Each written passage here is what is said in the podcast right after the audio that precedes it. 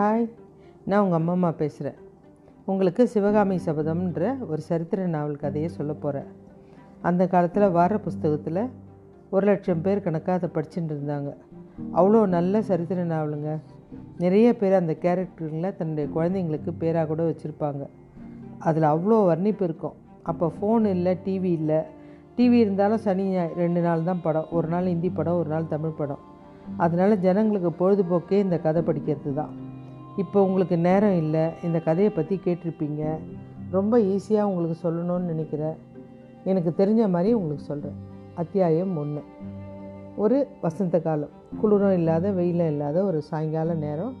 மகேந்திர தடாகத்து கரை வழியாக ராஜபாட்டை வழியில் ரெண்டு வழிப்போக்கர்கள் காஞ்சி மாநகரை நோக்கி போயிட்டுருக்காங்க. அவங்களில் ஒருத்தர் ஆறு அடி மேலே உயரம். காவி வஸ்திரம் போட்டிருந்தார் பௌத்த சன்னியாசி. கடுமையான தவவிரதம் கடுமையான காரியங்களில் ஈடுபட்டதுனால அந்த புத் புத்த பிட்சோட தேகம் வறண்டு கெட்டியாக கடினமாக இருக்கும். அவருடைய முகத்தோற்றத்தை பார்த்தா கூட அன்பையோ பக்தியோ உண்டாக்குற மாதிரி இருக்காது. ஒரு வித அச்சத்தை உண்டாக்குற மாதிரி இருக்கும். ஒரு பய உணர்வு இருக்கும். இன்னொரு வழிபோக்க அவன் பேர் பரஞ்சோதி. நல்ல கட்டான உடல் கலை பொருந்திய முகம் பதினெட்டு வயசு வாலிபர் ரெண்டு பேரும் ரொம்ப தொலைவு நடந்து வந்ததுனால காலெல்லாம் வலி கலப்பாக இருக்குது தலைநகரம் இன்னும் எவ்வளோ தூரம் சாமி அப்படின்னு இந்த வாலிபன் கேட்குறான். அதோ அப்படின்னு புத்த பிடிச்சி கை காமிக்கிறாரு. பார்க்கும்போது தூரத்துலேருந்து மாட மாளிகை சும்மா மரங்கள்லாம் தெரியுது. அவ்வளோ தொலைவா கொஞ்ச நேரம் உட்காந்துட்டு போகலாமே அப்படின்னு தன்னுடைய மூட்டையும் தடியும் கீழே வச்சுட்டு உட்காந்துட்டான் ஏரியை பார்த்த மாதிரி. சன்னியாசியும் அவன் பக்கத்தில் உட்காந்துட்டாரு கொஞ்ச நேரம் இயற்கையை ரசிச்சிட்டு இருக்காங்க. பார்த்துட்டே அந்த பையன் சொல்கிறான் சாமி இந்த தடாகத்தை பார்த்தா மகேந்திர தடாகம்னு சொல்லக்கூடாதுங்க.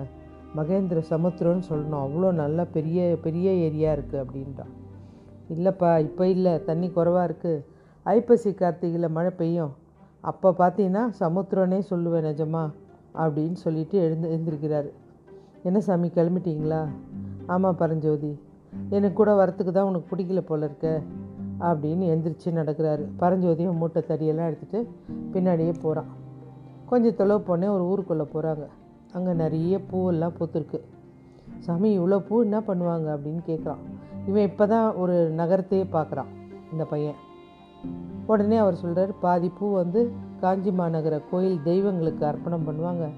மீதி பூ காஞ்சி மாநகரின் பெண் தெய்வங்கள் கூந்தலில் வச்சுட்டு அலங்கரிப்பாங்க அப்படின்னு சொல்லும்போது அதோ அப்படின்னு காமிக்கிறார். அந்த இடத்துல சரசரன்னு ஒரு பாம்பு உள்ளே போய் நந்தவனத்துக்குள்ளே போயிடுது.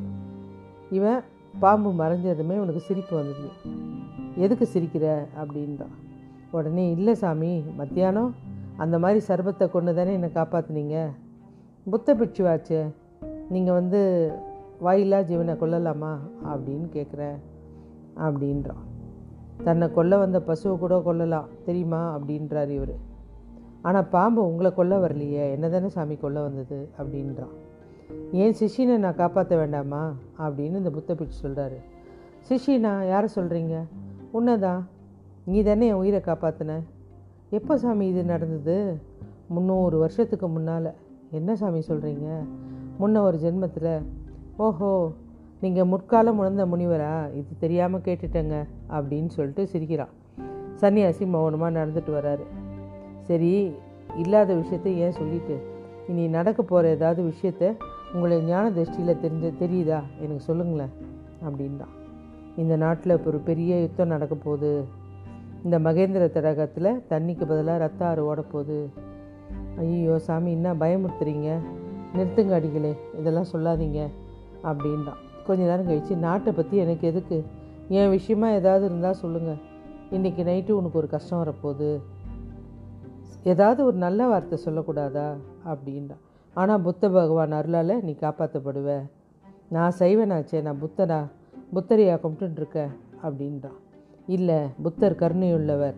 அவர் யார் எதிர்க்க இருந்தாலும் கவலைப்பட மாட்டார். எதிரியே இருந்தாலும் காப்பாற்றுவார் அப்படின்றான் உடனே எதிர்க்க வந்து சமண முனிவர் ஒருத்தர் வராரு.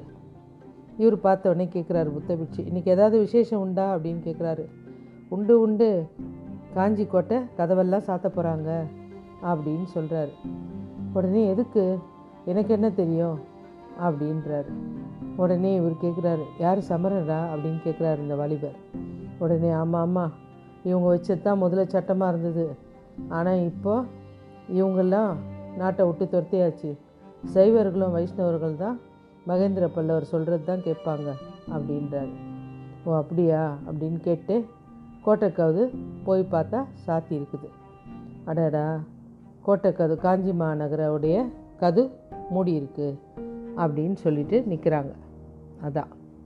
ஓகே முதல்ல அத்தியாயம் முடிஞ்சிடுச்சா? பாய்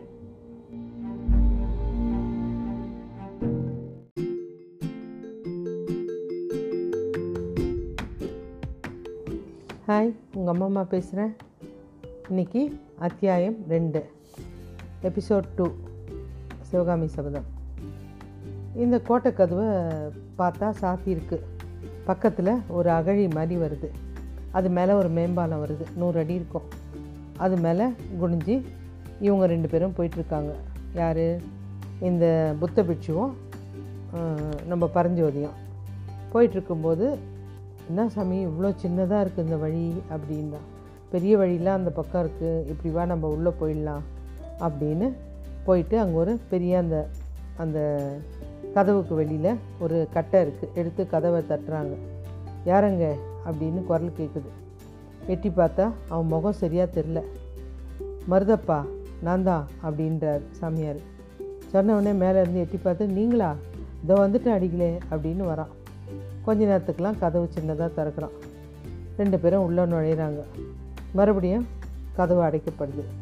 இப்போ பரஞ்சோதி வந்து மெதுவாக அப்படி பார்க்குறான். பிரகாசமாக இருக்குது அந்த ஊர்.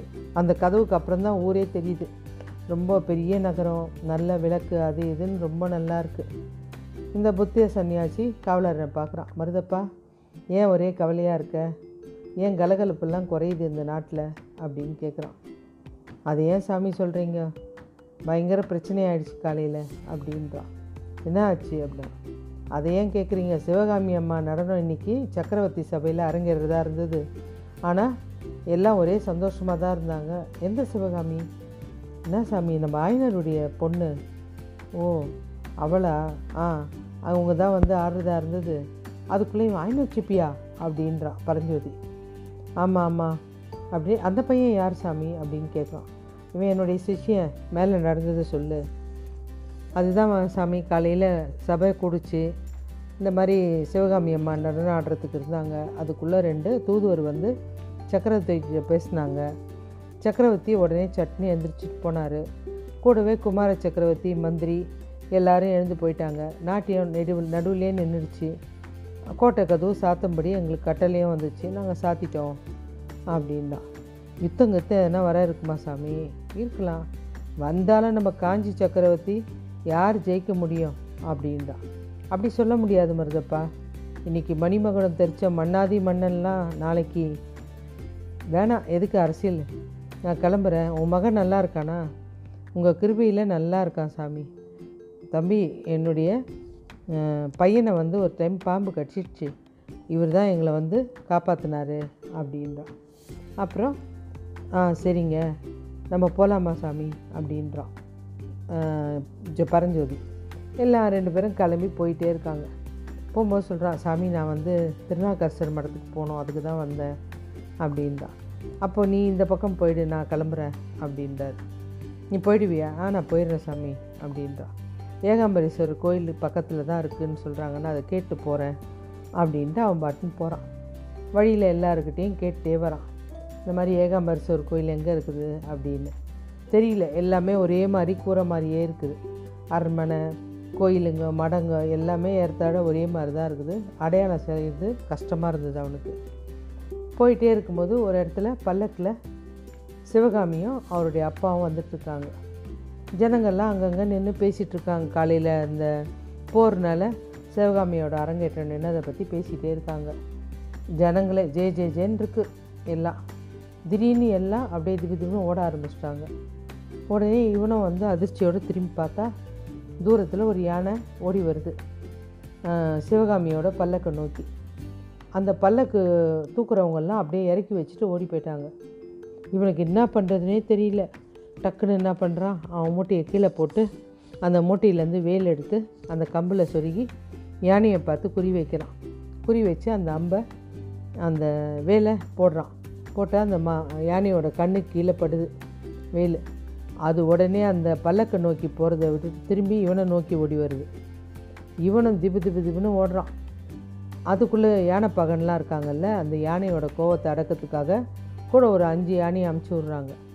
இது எல்லாம் மொத்தமாக அவனை நோக்கி ஓடி வந்து ஆரம்பித்த உடனே இவன் திபு திபு திபு திபுன்னு ஓடுறான். கொஞ்சம் கூட நிற்கலை ஓடினா ஓடினா ஒரு காஞ்சி மாநகரியே ஒரு கால்வாசி சுற்றிட்டு இருப்பான். சுற்றிட்டு ஓடி அப்படியே மூச்சு வாங்க ஒரு திண்ணியில் உட்கார்றான் யானைங்கெல்லாம் கண்ணுக்கு தெரியல நல்ல வேலை. அப்படியே மூச்சு வாங்க அப்படியே கண்ணு சொருவா. ஏன்னா காலையிலேருந்து அவனுக்கு வேலை நிறைய நிறைய ஊரெல்லாம் சுற்றுனதுனால அப்படியே சோர்ந்து போய் தேவையில்லாத வேலை தெரியாமல் பண்ணிட்டோமே வந்த காரியம் என்ன நம்ம பண்ண வேலை என்ன அப்படின்னு அவன் மனசு சொன்னாலும் அப்படியே கேரில் தூங்கிட்டான். இதான் ரெண்டாவது அத்தியாயம் முடிச்சு போச்சு.